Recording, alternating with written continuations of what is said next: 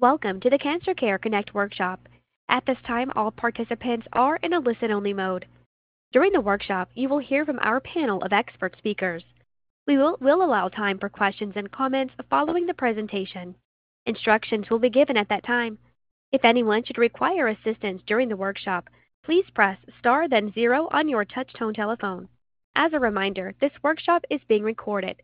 I would like to introduce your moderator for today's workshop, Dr. Carolyn Messner, Senior Director of Education and Training at Cancer Care. Please go ahead. Oh, thank you so much, Regina. And I too would like to welcome everyone to today's program, the 2023 American Society of Clinical Oncology ASCO annual meeting, Triple Negative Breast Cancer Research Updates. And today's program is done in partnership with the Triple Negative Breast Cancer Foundation.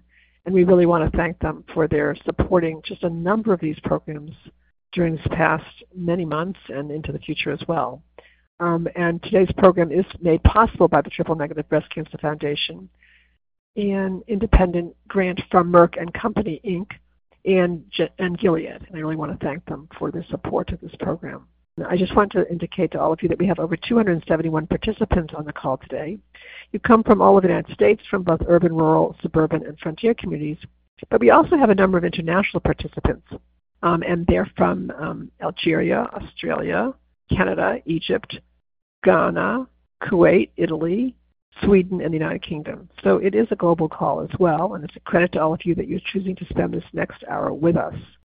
And now it is my pleasure to introduce our first speaker, and our first speaker is Dr. Kamal Abu Hussein, and Dr. Hussein is Assistant Professor of Medicine, Cooper Medical School of Rowan University, Adjunct Assistant Professor, Department of Breast Medical Oncology, MD Anderson Cancer Center, Co-Director of the Janet Knowles Breast Cancer Program, Director of Breast Cancer Clinical Trials, MD Anderson Cancer Center at Cooper. And Dr. Hussein will be addressing new research on triple negative breast cancer presented at ASCO, triple negative breast cancer specific treatment updates, updates on clinical trials and advancing treatment choices, and communicating with the healthcare team with telehealth, telemedicine appointments. It's my pleasure now to turn this program over to my esteemed colleague, Dr. Hussein. Thank you so much, Dr. Messner, for um, inviting me to speak on this very important uh, topic. Um, so first of all, triple negative breast cancer accounts for about 10 to 20 percent of all breast cancer cases. And it's usually defined by its negative testing results for the estrogen, the progesterone, and the HER2 markers, and that's why we call it triple negative. And historically, this disease remained as the most challenging subtype in breast cancer. Uh, it normally is expected to have more of an aggressive nature, and uh, it used to have limited treatment options. Uh, and typically, neoadjuvant chemotherapy, which means chemotherapy that is administered before surgery, is the preferred approach to treating um, stage 2 and stage 3 triple-negative breast cancer. And we usually look for an end result called pathologic complete response. Pathologic complete response means complete disappearance of the cancer cells from the breast and the lymph nodes. Uh, that remains as a validated biomarker for prediction of long-term clinical benefit from this neoadjuvant chemotherapy. Uh, it has really correlated well with an improvement in event-free survival and overall survival moving forward. There's a score called the residual cancer burden, or also shortened as um, RCB score, and that is used to evaluate response to neoadjuvant therapy. And for example, a score of zero means complete resolution, no residual cancer. One means minimal residual disease, two means moderate, and three means extensive uh, disease burden that is remaining after chemotherapy. And for a very long time, triple-negative breast cancer's only option for systemic therapy was in the form of chemotherapy, which continues to be the standard of care for, that disease. However, we've seen uh, a few classes of agents, including immune checkpoint blockers, PARP inhibitors, and antibody drug conjugates, which have demonstrated a clear benefit in the treatment of this disease. Uh, in the metastatic setting, the decision of treatment choice for triple-negative breast cancer is impacted by testing for a marker called the PD-L1 marker. That could qualify the patient for treatment with a combination of chemotherapy and immunotherapy if that marker is positive, and that was based off the results of the KEYNOTE-355 clinical trial. This is a trial that compared metastatic patients being treated with chemotherapy and immunotherapy versus chemotherapy alone. And it did show a benefit to the combination therapy in both progression-free survival, which means the amount of time that the patients are alive without the cancer spreading, growing, or getting worse, and overall survival of the patients. Another class of drugs are the ADCs or the antibody-drug conjugates, and um, that's a really important topic here. So this is a smart design where they identify a certain marker on the surface of the cancer cells, and they develop an antibody against that marker, and they link it to a molecule of chemotherapy so that it would go and find where the marker is present, it would bind to it, and the whole complex is engulfed inside the cancer cell, and the chemotherapy is released from inside, leading to killing it from within. And the whole idea, of course, is it's a design to target only the cancer cells and hopefully uh, hopefully, spare the normal appearing cells. And that opened the door for another option, which is FDA approved, um, an ADC called sacituzumab govitecan, also known as Trodelvy. There are other ADCs or antibody-drug conjugates that have very promising results. Uh, as an example, one that is called datopotamab deruxtecan or Dato-DXd, which initially um, um, really reflected a lot of uh, promise after it was tested in a basket trial, a trial that treated multiple different types of tumor. The trial was called TROPION-PanTumor01 study, and that was an early phase clinical trial. One of the arms was metastatic, heavily pretreated triple-negative breast cancers, and it showed some durable efficacy in about a third of those patients with very reasonable and tolerable side effect profile. Now, this will be a perfect time to also discuss the concept of HER2-low. So historically, testing for the HER2 positivity, so that is the third marker that we discussed in the beginning, was dictated by certain parameters which would subtype cancers as HER2 positive if they are um, above a certain testing threshold, and everything else was considered HER2 negative. Now, we now know that there is this new entity of breast cancer called the HER2-low subset, and some of these patients were previously lumped in the triple-negative breast cancer subset. But now, as we have good data supporting treating this category of patients in the metastatic setting with a drug called trastuzumab deruxtecan, or known as Enhertu, that's another antibody-drug conjugate. We're looking back at prior testing results for all of our patients, and we are considering using this drug, which is a really meaningful treatment option. So if you're a patient that is being treated for metastatic triple-negative breast cancer, I would encourage you to discuss with your oncologist your HER2 status, whether it was a true HER2 negative or HER2-low. Now, shifting gears and focusing on early-stage breast cancer in the triple-negative setting, uh, a very similar trial, the KEYNOTE-522, is a trial that looked at all of those early-stage patients.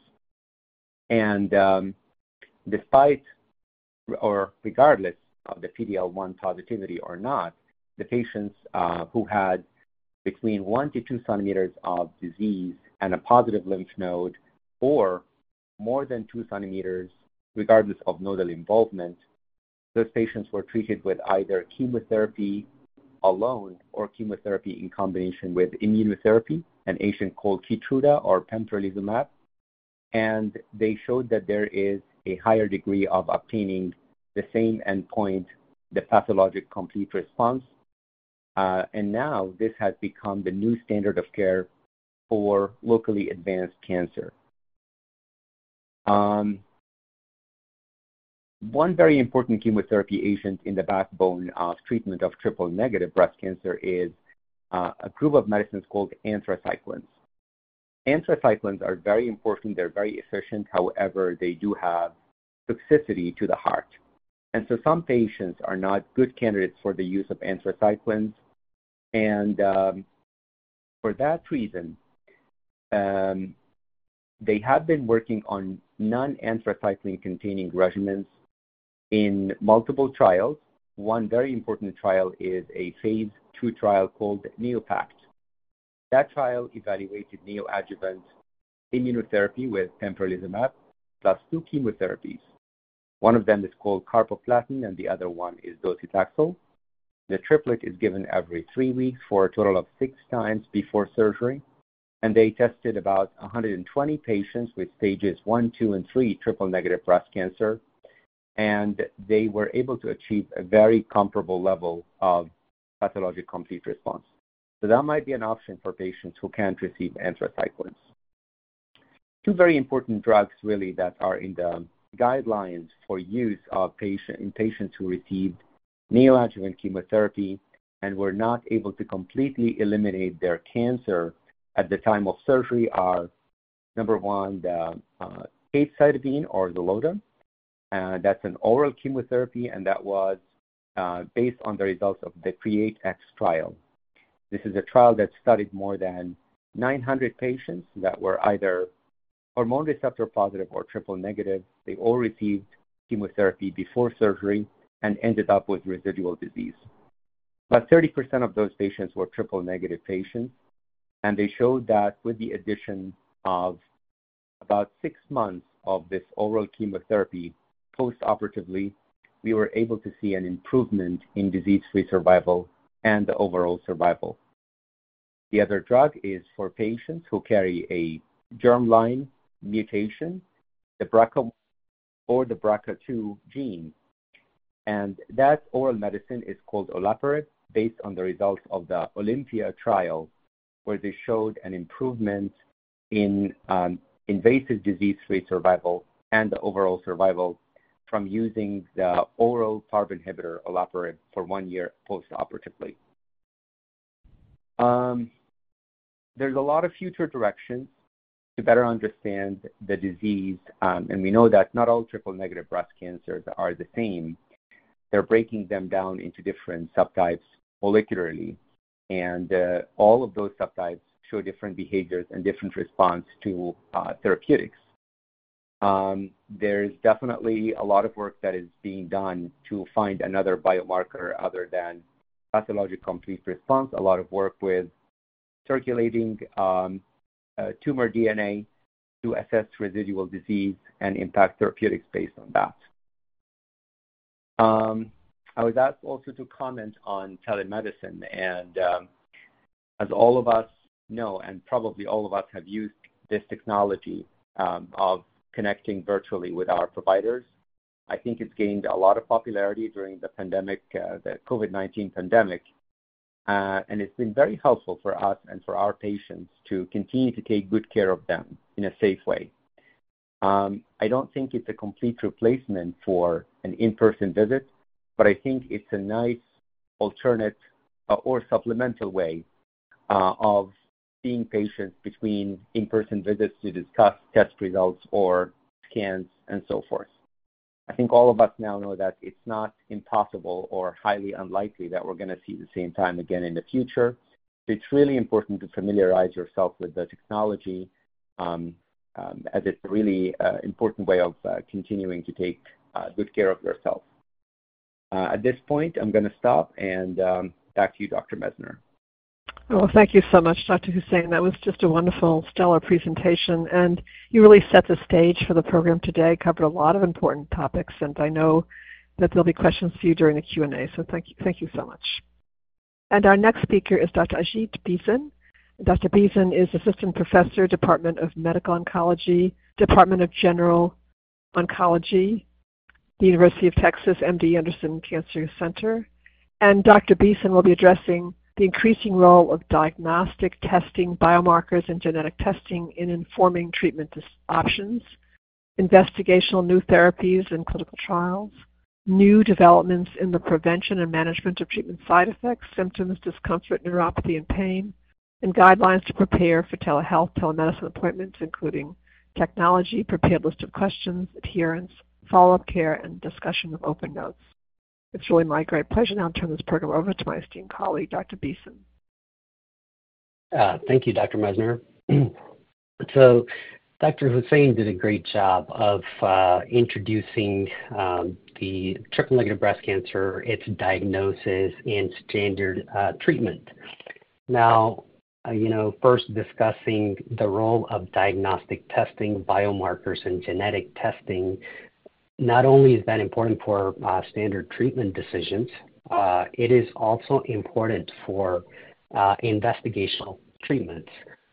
Once you start out with the triple negative breast cancer, over time, those clones, those, cells can mutate and express different uh, mutations as they see different treatments.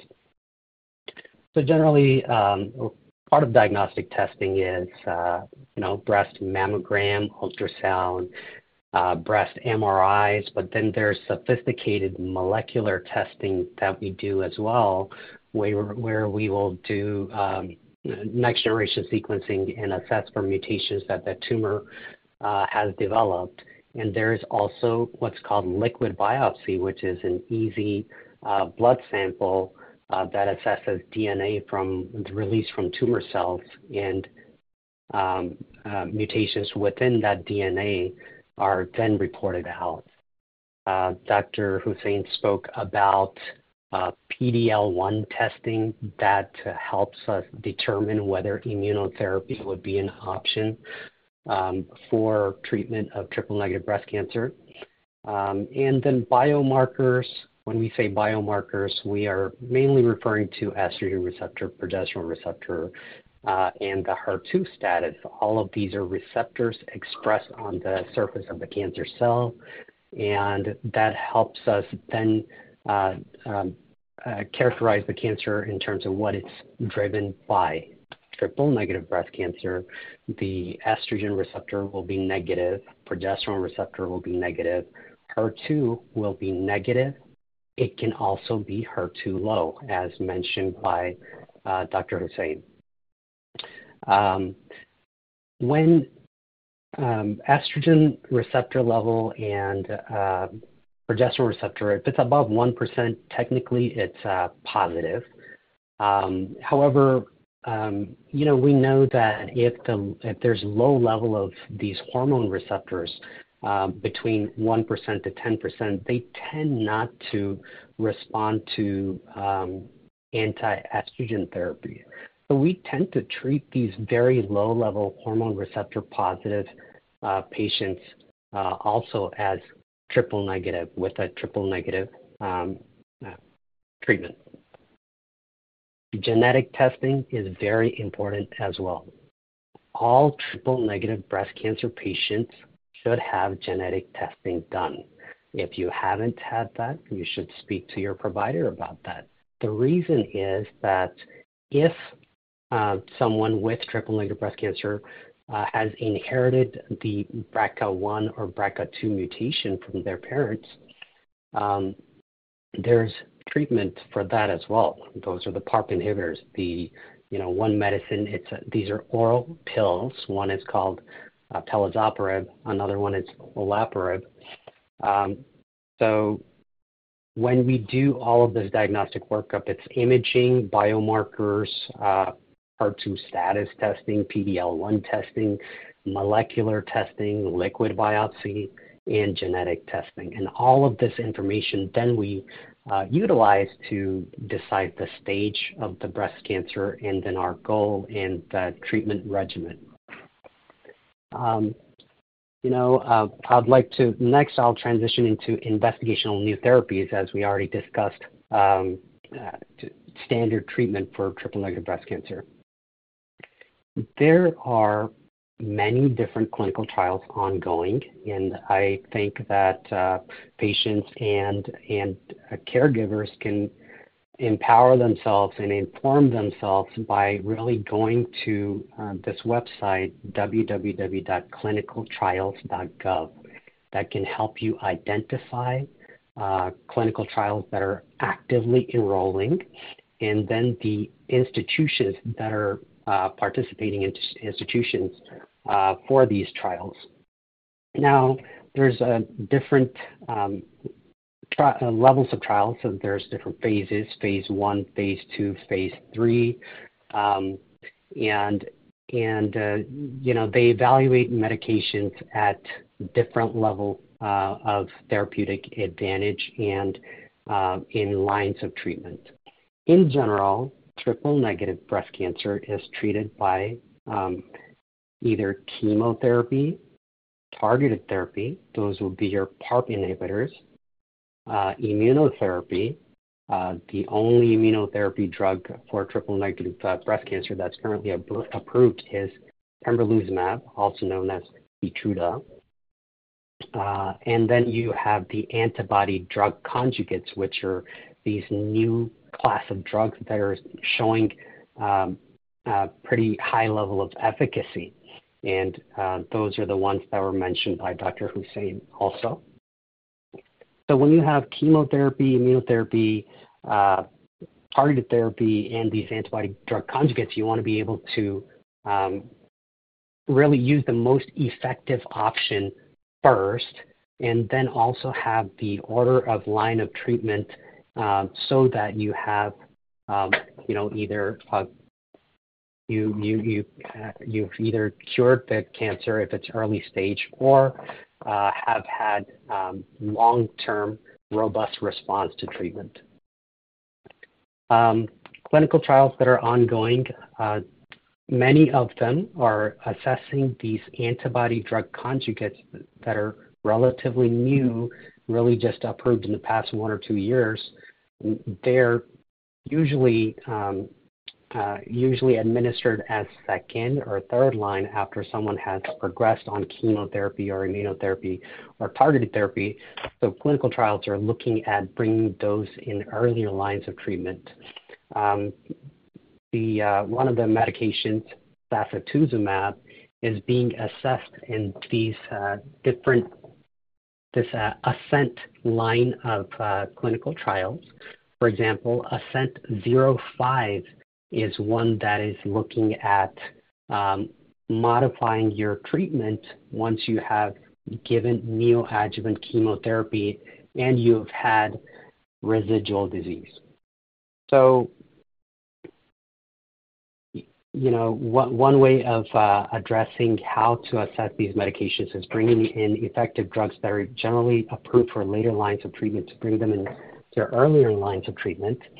Uh, also, when you have localized triple-negative breast cancer and you're giving chemotherapy, um, one of the regimens is the KEYNOTE-522 regimen, which is given with four chemotherapy drugs and one immunotherapy drug. It is a very toxic and um, challenging regimen to give.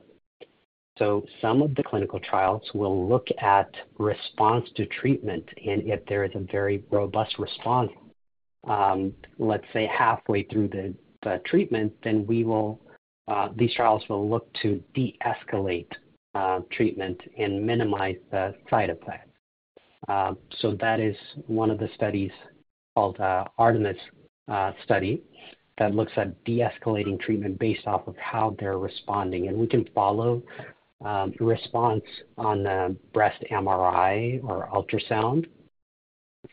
So we have certain landmarks in how uh, patients are responding to uh, chemotherapy treatment, and then modifying the treatment uh, so that you're using the treatment with the least amount of side effects. Now, once patients have surgery after having received chemotherapy, and they have, either a complete pathologic response, which is great news, which means that all of the tumor cells, um, you know, really were killed by the chemotherapy. If you don't achieve that, uh, then it's what's called partial response or residual disease.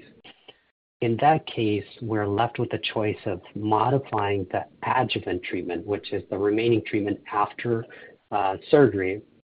And that modification, there are trials uh, to look at different approaches to that treatment. So currently, um, you know, we use this uh, chemotherapy drug called capecitabine if there is residual disease. Well, we are assessing to see if there are more effective options. So again, going back to ASCENT-05 study as an example, that is looking at combining immunotherapy with a uh, antibody drug conjugate class and asking the question, can we use these newer types of drugs uh, rather than uh, conventional chemotherapy to have a um, you longer uh, progression-free survival, a disease-free interval. Um, in the metastatic setting, the theme again is bringing in the newer class of medications into earlier lines. Um, so, and and beyond that, if there is progression on um, the standard treatment, the, the class of medications that we discussed, then we have we we check for um, mutation analysis at every stage of progression. And uh, based off of those uh, mutations, then we will match them with with earlier phase trials of these uh, investigational drugs that are that have shown efficacy in the lab, and then translate that to our patients, and those ultimately lead to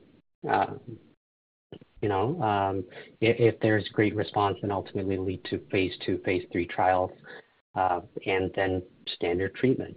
It's amazing that uh, most of what we're using for triple-negative breast cancer um, is really uh, has been approved in the past 10 years. So it's always exciting. There's always new data coming.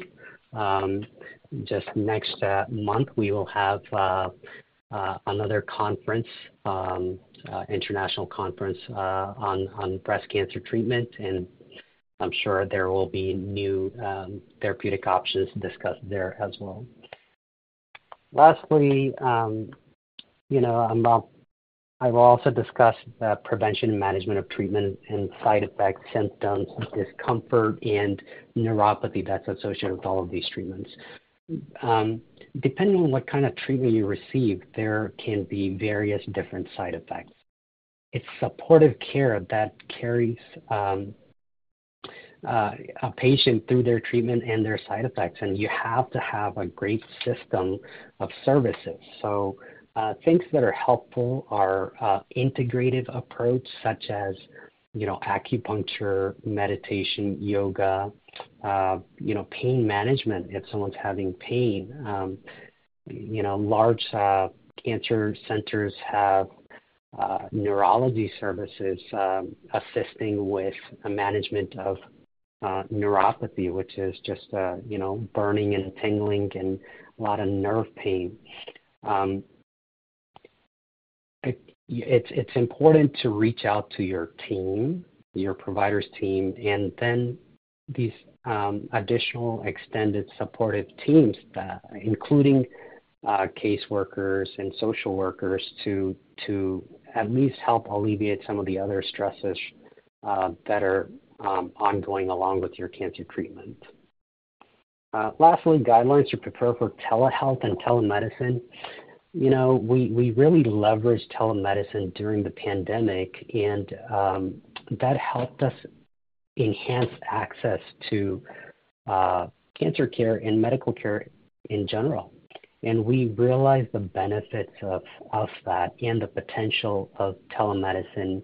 Um, so just recently, a few months ago, you know, the, the waivers for interstate telemedicine encounters, unfortunately, that expired. So what um, you know, I practice in the state of Texas. Uh, I'm in Houston, and uh, we are our institution. Actually, we're getting uh, licenses in other states, full medical licenses or telehealth license, so that we're able to um, see patients virtually from other states. What's helpful is uh, with these telemedicine appointments is just you know being familiar with technology that you're using the smartphones or, or your computers. And um, Uh, and those those those encounters really can be done um, very easily. Uh, they are scheduled on our template uh, as a regular appointment. We can do telephone calls. We can do video calls. Um, we can have regular follow-up care. Um, and and it's it's a great tool. So I encourage um, patients and their caregivers to ask if that is offered and if it is possible where you're getting treated. So with that, I will conclude my comments, uh, and uh, thank you. Oh, thank you so much, Dr. Beeson. That was just a wonderful presentation, just stellar, and you really covered a lot of very important topics, and I know there'll be questions for you during the Q&A as well, so thank you, thank you so much. Um, and our next speaker is um, Ms. Hayley Dinerman. Ms. Dinerman is co-founder and executive director, Triple Negative Breast Cancer Foundation. She's also a partner and a supporter of all of these uh, triple negative breast cancer programs that we've been doing for the past many months. And she will be discussing Triple Negative Breast Cancer Foundation's free programs, including their helpline and website. And um, it's my pleasure now to turn this program over to my esteemed colleague, Ms. Dinerman. Thank you so much for that introduction, Dr. Messner. Thank you also to my fellow presenters for your excellent updates and for the insights on emerging research and treatment options. It goes without saying that TNBC-specific medical research is extremely important to our foundation. We support research at leading med medical institutions, and we work hard to inform you about any new developments in the area, including clinical trials educating our TNBC community with updates from major medical conferences like ASCO, AACR, and SABCS is critical. So if you're interested in receiving these updates, please be sure to follow us on Facebook, Instagram, and X. This teleconference is one of many programs offered by the Triple Negative Breast Cancer Foundation. We have many TNBC specific educational brochures and fact sheets that are available in print and as free downloads from our website. We work really hard to make sure that you can find relevant information and practical guidance in our materials, so I hope you'll use them to your benefit. Also, our website, tnbcfoundation.org, offers two free and TNBC specific clinical trial matching services. Uh, we're told that they're much easier to navigate than other portals. Our website also has a TNBC news section and online discussion forums. Our other online resources include two private TNBC Foundation Facebook groups, so you can easily connect with thousands of women who are living with TNBC. These resources are here to help you and to remind you that you are not alone. Additionally, we have a number of monthly Zoom meetups for our TNBC community, Metastatic Mondays, Tuesdays with TNBC Friends, and Thriver Thursdays. Um, and in partnership with Touch, the Black Breast Cancer Alliance, we have an additional monthly Zoom meetup specifically for Black women. Our community Zoom meetups give you regular opportunities to connect with your peers and with the Foundation. And with respect to research, we're already thinking ahead to the next medical conference. This December, we will be at the San Antonio Breast Cancer Symposium to bring you information about new and emerging TNBC research. We're going to have extensive interactive programming around this conference so that our community can interact with researchers and doctors at the conference. If you follow us on Facebook, Instagram, X, or visit our website, you'll get regular updates and be able to register for these and all our other upcoming programs. So once again, thank you for joining us, and now I'll turn the program back to Dr. Messner. Thank you so much, Ms. Dinerman. Wonderful resource for everybody on this call today. Please, if you haven't already contacted the Triple Negative Breast Cancer Foundation, do so. Um, visit their website, call their helpline. Um, it's just an amazing organization, and um, and Ms. Dinerman has really dedicated her career for many, many years now to building this organization. And our next speaker is Ms. Cassie Spector. Ms. Spector is an oncology social worker, and she's our breast and oncology and gynecological cancer program coordinator at Cancer Care. And she'll be discussing Triple Negative Breast Cancer Foundation's free services, including help helpline, clinical trial matching service, and oncology social work support. And she'll also be telling you how to contact um, their um, the helpline, the website. Um, so I'm going to turn this program over to my esteemed colleague, Ms. Spector.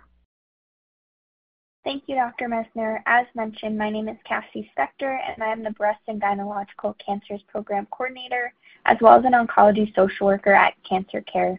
My role includes working with individuals diagnosed with triple negative breast cancer and their families, as well as developing programs and initiatives for Cancer Care's Breast and Gynecological Cancers Program. The Triple Negative Breast Cancer Foundation and Cancer Care have partnered together to ensure that those diagnosed with TNBC have access to free psychosocial services and support. The Triple Negative Breast Cancer Foundation Helpline, which was generously funding, funded by the, by the Triple Negative Breast Cancer Foundation, provides callers with access to comprehensive services. Some of the comprehensive services the TNBC Foundation and Cancer Care provide include resource navigation, counseling, and support groups, educational workshops, publications, and limited financial assistance. By calling the TNBC helpline, individuals are connected with oncology social workers who are aware of the physical, emotional, and practical challenges that may arise when diagnosed with TNBC. As Ms. Dinerman mentioned, the Triple Negative Breast Cancer Foundation also offers the Clinical Trial Matching Program that can make your search for clinical trials faster and easier. Callers can speak with a trained clinical trial navigator by calling 855-731-6036 or by visiting www.emergingmed.com slash networks slash TNBCF. There are many aspects of the triple negative of a triple negative breast cancer diagnosis that can be addressed through psychosocial supportive services. Working one-on-one with an oncology social worker through individual counseling can offer a space to express one's emotions, concerns, or feelings. By calling the triple negative breast cancer helpline, one of our so social workers can help navigate ways to seek supportive services. Individuals diagnosed with TNBC may choose to supplement existing social networks by joining a support group or engaging in counseling. Many hospitals, treatment centers, and nonprofit organizations offer supportive services as well. Joining a support group in particular can offer the chance for TNBC patients to speak with one another, gather information, and provide support. The Triple Negative Breast Cancer Foundation and Cancer Care offer TNBC-specific national online support groups for those diagnosed as well as loved ones. These groups are moderated by oncology social workers, and you can register for an online support group on cancercare.org by selecting our services and then going to our support groups, and you can find them right there. The Triple Negative Breast Cancer Foundation also offers webinars, virtual meet, meet and greets to connect with others diagnosed with TNBC, as well as discussion forums. You can find more information about these offerings at the tnbcfoundation.org. Individuals may also experience practical and financial concerns through one's treatment. Please know if you're encountering such financial hardships, there are organizations that may be able to help you. Cancer Care's Resource Navigation Program offers short-term, strength-based approach to patients and caregivers affected by cancer nationally. A trained specialist will work with the client in connecting them to resources, referrals, and financial assistance. If you are interested in learning more about the Triple Negative Breast Cancer Foundation and Cancer Care, I would encourage you to call the TNBC helpline at 877-880-8622. Our oncology social workers can share additional information about our services and can also help you explore ways to connect with others, including support groups and financial assistance. It's been a pleasure to be part of this very important, very informative program today. Thank you so much for your attention and the opportunity to speak. I will now turn it back to Dr. Messner. Oh, thank you so much, uh, Ms. Spector. That was really outstanding and just a wonderful um, review of all the services available. And please do take advantage of them as well. And now we're going to move on to the Q&A. I'm going to ask Regina to explain to all of you how to queue up for questions, and Regina will let the questions begin. Thank you. Ladies and gentlemen, at this time, we'll take questions from the web only, and you may submit questions by clicking Ask a Question. And I have a question, um, first question for Dr. Hussein. I believe there are four subsets of triples, and basal 1 triples have a robust response to chemo, but basal 2 LAR and mesenchymal not as much. can the triple, triples category be tested before chemo to influence treatment? Uh, yes, that's that's actually a, great question. Uh, so as we were discussing, I think uh, earlier we thought that all triple negative breast cancer based on the estrogen, progesterone, and the HER2 uh, marker testing are the same. And sadly, till now, we do treat them all the same. But in research, we know that they are not. And there are not only four subtypes, but I believe they are six distinct subgroups um, based on their molecular profile. And that leads to separation of their behavior, their response to treatment, and overall prognosis. Uh, it's like you have six different kids, and each one of them is going to have different needs and different behaviors. Uh, so as you mentioned, there is basal like 1, basal like 2. There's also something called mesenchymal, mesenchymal stem uh, like. There's one uh, called immunomodulatory and one also very important one called uh, LAR or luminal androgen receptor. And um, as an example, the luminal androgen receptor is a subtype that happens a lot more uh, commonly in elderly women. It normally has um, low proliferation index and it um, can respond to androgen blockade.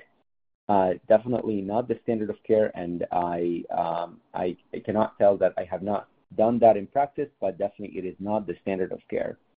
Um, and uh, the best answer that I have as to why their responses are different is just because their biology is different and the way they operate and proliferate is quite different from one another.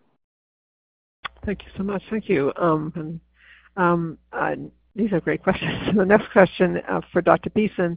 If a triple receives neoadjuvant Keytruda but has residual disease, should the PD-L1 be tested to confirm its presence before receiving more Keytruda?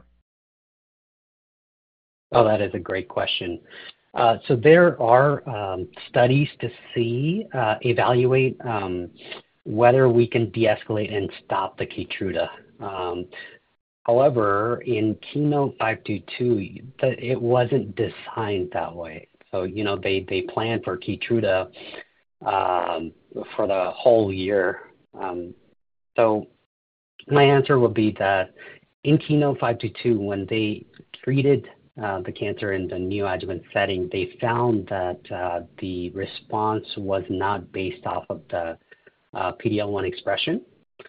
Um, and I also wonder if if we have residual disease and say that you're looking for the expression of of um, PD-L1 at the time of the you know after the surgery, have you modified? You know, has the clone changed a little bit? In general practice, we tend not to repeat the biomarkers or the study on the surgical sample after patients have had have received uh, neoadjuvant chemotherapy um, because it can add some confusion. Uh, so there's currently not a standard approach. Awesome. Thank you. Thanks so much. And a question now um, for Dr. Um, Hussein.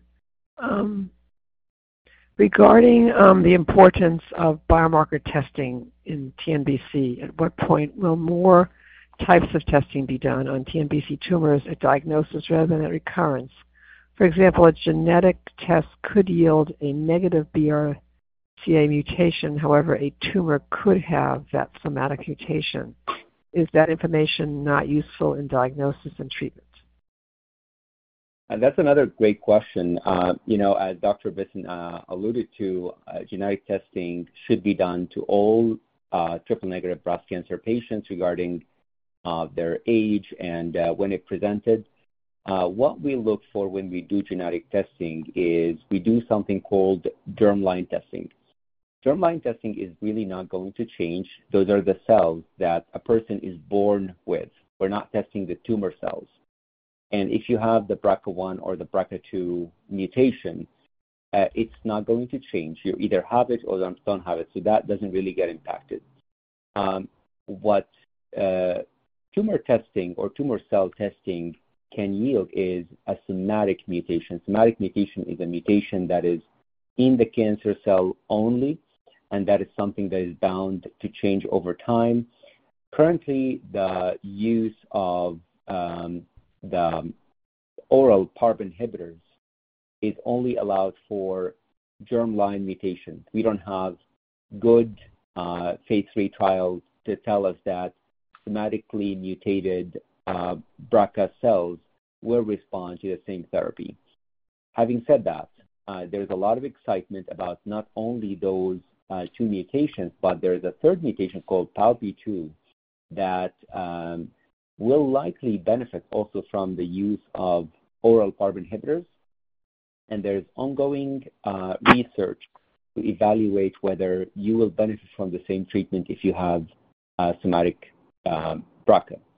Uh, so the question is a very good one, but we don't have any conclusive data regarding that yet. May I may I add to that? Yes, please. Yes, please. Uh, yes. So we don't have uh, concluding data.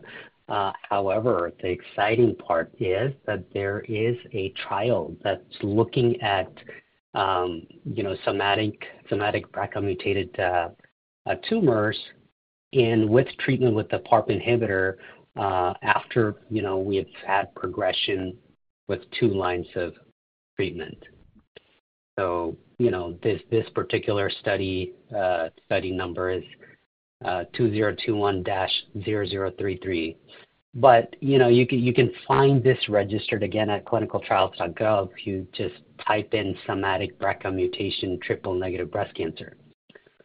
Um, so, so you know, these um, when when patients don't have the germline mutation, but the tumor develops that uh, somatic BRCA mutation. Currently, we're treating these patients just on a in a clinical trial setting. Excellent. Thank you so much. And a question for you, Dr. Beeson. Um, will my doctor discuss clinical trial options with me, or do I have to reach out to them about it? I think it's always helpful to ask them um, because you know trials um, it's a running list of like which which trial is enrolling you know which arms of the trials are closed to enrollment um, which ones are on hold so this is uh, you know for example at our institution really on a weekly basis we we you know, update a list of ongoing trials. Um, so my recommendation would be to do your research. You also look for, you can look for trials online and see uh, where these are offered, but then ask your uh, clinical provider for it um, in terms of if any are available. Uh, generally, you know, uh, our recommendation in terms of what should a patient receive first, it's a the answer is clinical trial. Generally, clinical trials aren't comparing, you know, placebo to a treatment. They're comparing a standard treatment with something that um, a new drug that has shown to be more effective. Uh, but again, they're testing the efficacy of that, right? And um, so, so the answer to that is be proactive, uh, ask your providers about it, and also know that there are different phases of uh, clinical trials. Um, know, I didn't mention this uh, earlier, but just briefly, look, phase one is you're assessing a drug at such an early level that it's you're looking at different doses, what is effective. Well, phase one trials are later on down the line. Phase three trials are comparing new treatment to existing treatment. Those are the ones where we say, well, you know, generally patients should be offered that clinical trial if it's available. So just remind, talk to your um, doctors about that. Excellent, thank you. And um, another question for Dr. Hussein. I had um, triple negative breast cancer and got PCR after Trodelvy trial and followed with four doses of carbotaxol. I am not sure if my tumor was typed for PD-L1. Does it matter now, or is it fair to assume PCR is the goal regardless of how you get there? Uh, so just to clarify, so the patient had triple-negative breast cancer, and she was treated with uh, what? Uh, Trodelvy trial, T-R-O-D-E-L-V-Y trial, mm-hmm. Mm-hmm. and followed with four doses of carboplatin. Okay. And she achieved pathologic complete response, or PCR. So I'm not sure if my tumor was typed for PD-L1. Does it matter now, or is it fair to assume PCR is the goal regardless of how you get there? Yeah. Uh, so this is a patient that was treated on a clinical trial, so not the standard of care. And typically, if the patient achieves pathologic complete response, regardless of what treatment they were offered before surgery, that is typically used as a validated surrogate biomarker that would mean exactly the same. So a lot of the clinical trials that are trying to alter the backbone of what will be offered to patients before proceeding with surgery are offering different things. There are ongoing trials that are trying to completely eliminate chemotherapy, and they're offering ADCs like Trodelvy along with immunotherapy. And if the patient achieves pathologic complete response, it is regarded as the same level of achieving pathologic complete response after chemotherapy. Uh, there is no need for PD-L1 testing at this point because this is a patient uh, that is expected to do overall fairly well with an excellent prognosis, hopefully. Um, we have good data to tell us that patients who achieve this results are having more than 92% chance of uh, remaining without recurrence and being alive for five years, and hopefully, they will never have recurrence. Excellent. Um, and uh, so as another question, this is Dr. Beeson. A um, um, person has TNBC stage one that had a 1.3 cm tumor treatment given, lumpectomy, pathology confirmed, clear margins, and no lymph node involvement, followed by eight rounds of ACT and 20 rounds of radiation. Currently, status NED. Is there any medication that can be taken to lower chance of recurrence or anything further that is available or can or should be done? If you could answer this, um, Dr. Beeson, in a general way so that. Yeah. Generally, um, it just seems that uh, this particular case, uh, uh, someone's on surveillance now. Their triple-negative breast cancer that was pretty early stage was treated appropriately. Um, you know, one guideline recommendation is to discuss what we call adjuvant bisphosphonate therapy.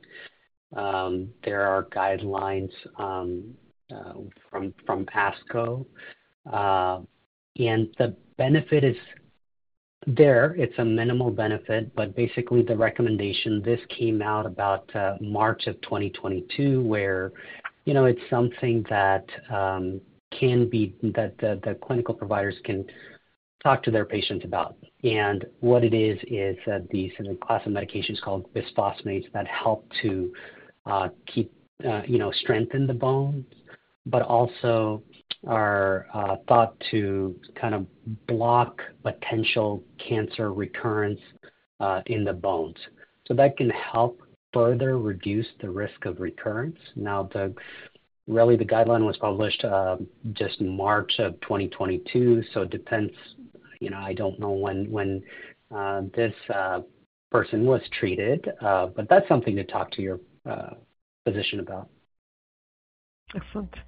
Um, we have a question, actually, which I'll just answer quickly. As many of you are asking, will this whole hour-long meeting be recorded so we can watch it later or listen to it? Yes, um, it is being recorded as a podcast. It should be up in a couple of days with closed caption, and it will be available for at least a year, if not longer. So just to be aware of that. Um, I'm going to ask all of our speakers. There are many more questions, but I'm going to I realize be respectful to everyone's time. I'm going to ask our speakers if they would just give a one-minute um, takeaway for today's program. Um, and I'm going to ask Dr. Hussein to go first, Dr. Beeson second, um, and Ms. Spector third. Yeah. So I have to say that triple negative breast cancer is definitely, definitely uh, a very, very important disease in the world of breast medical oncology. Um, I'm going to echo Dr. Bisson's uh, words when he said that a lot of the um, improvements that we are seeing and talking about these years and are becoming the standard of care have only made it to the surface in the last few years. So a lot of excitement coming up and a lot of hope, hopefully. Thank you so much. Um, and uh, thank you so much, Dr. Hussein and Dr. Beeson. Uh, yes, overall, uh, triple negative breast cancer is, uh, although it's classified as the same, but there are so many different subtypes, really. So, you know, when someone is diagnosed, we do need to have a very strategic and kind of detailed way of figuring out exactly what type of triple negative breast cancer we're dealing with, and then adjusting treatment response uh, based off of that. Um, and you know, the longer folks are living with triple negative breast cancers, yes, there are new treatments uh, coming in. So I, see a lot of hope um, and a lot of progress in the field. Thank you so much. Thanks. And Ms. Spector? Thank you. Yeah, so I would say really just to know that you're not alone, whether you're looking for practical and financial support or you're looking for emotional support. Know that there's organizations like Cancer Care and the Triple Negative Breast Cancer Foundation, as well as a number of other organizations here to help you and be able to help you find the right resources um, for you. So know that you're not alone and there's organizations here to help. Your medical team is here to help. So feel free to reach out to those supports to be able to assist you. Well, I just thank you so much. I want to thank our speakers. You've been phenomenal. I want to thank our participants for asking such great questions. Um, we there were so many questions we couldn't get to all your questions. I want to comment on that as well. Um, so, and I think, um, first of all, um, for those of you who asked a question, for those of you who are in queue to ask a question, and for those of you who have a question that you're thinking about, um, please take all of your questions and go back to your treating healthcare team with them. You have learned some information on today's program, so you'll take that information that you've learned plus your questions back to your healthcare team. Remember, they know you the best. They have your medical records um, in the chart. They have it in, an electronic chart, and they basically can then address your questions. And ask your questions as often as you need to to get the answers you need. And also, please be aware that um, your healthcare team consists of your medical oncologist, surgeon, radiation oncologist, the oncology nurse, oncology social worker, uh, um, the uh, financial navigator, and the patient navigator as well. There are a lot of members of your team, so if you're having financial concerns, you can bring them up with your physician. He'll refer you to the person on the team that's most helpful to you. And of course, you do have both the Triple Negative Breast Cancer Foundation and Cancer Care to come to, and many other organizations as well. And, and after today's program, in a couple of days, you'll be getting a Survey Monkey evaluation. And in that evaluation, you'll be given all the resources that were mentioned on today's program. Um, and um, so you'll have those at your fingertips as well. And most importantly, as we conclude the program today, just to echo what Ms. Spector said, we don't want any of you to feel you're alone in coping with triple negative, triple, triple negative breast cancer, any type of cancer. We want you to know that you're now part of a community of support, and we are here to help you. And you do have the Triple Negative Breast Cancer Foundation and Cancer Care and many other organizations to turn to. Um, so again, I want to thank you all for your participation today, and I want to wish you all a very fine day. Thank you all. Ladies and gentlemen, thank you for your participation. This concludes the workshop, and you may now disconnect. Everyone, have a great day.